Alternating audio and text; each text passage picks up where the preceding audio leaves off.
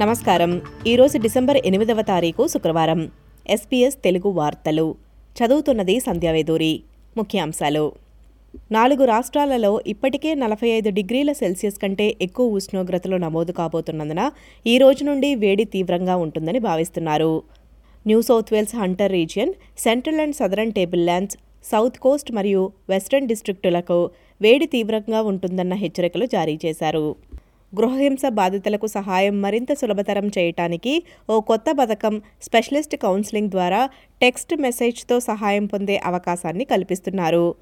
ఈరోజు social services minister Amanda Rishworth ఈ పథకాన్ని ప్రారంభించారు. గృహహింస helpline one eight double zero respect phone మరియు ఆన్లైన్ సేవలతో పాటు టెక్స్ట్ మెసేజ్ మద్దతును కూడా అందిస్తున్నారు. ఈ సేవ ఇరవై నాలుగు గంటలు వారానికి ఏడు రోజులు అందుబాటులో ఉంటుంది.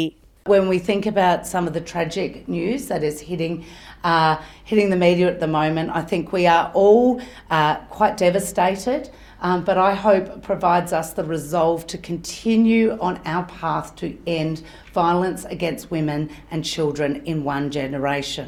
Tropical తుఫాను జాస్పర్ క్వీన్స్లాండ్ తీరం వైపు కదులుతూ కేటగిరీ ఫోర్ వ్యవస్థగా తీవ్రమైంది ఇది మకే మరియు కుక్టౌన్ మధ్య బీభత్సం కాబోతున్నట్లు తెలిపారు జాస్పర్.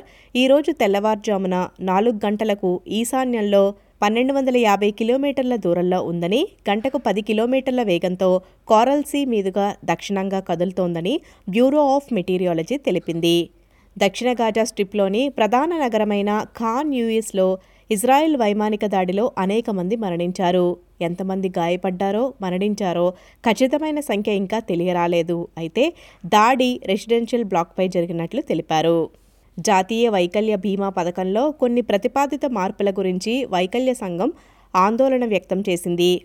గురువారం విడుదల చేసిన పథకం యొక్క సమీక్షలో ఆల్బనీసీ ప్రభుత్వం ఎన్డీఐఎస్ సిస్టమిక్ సమస్యలను పరిష్కరించడానికి నిశ్చయించుకుందని ఎన్డీఐఎస్ మంత్రి బిల్ షార్టన్ చెప్పారు. ఈ వార్తలు ఇంతటితో సమాప్తం. మీరు వింటున్నారు ఎస్పీఎస్ తెలుగు. మరిన్ని Telugu పాడ్కాస్ట్లను SBS dot com dot AU forward slash Telugu ద్వారా వినండి.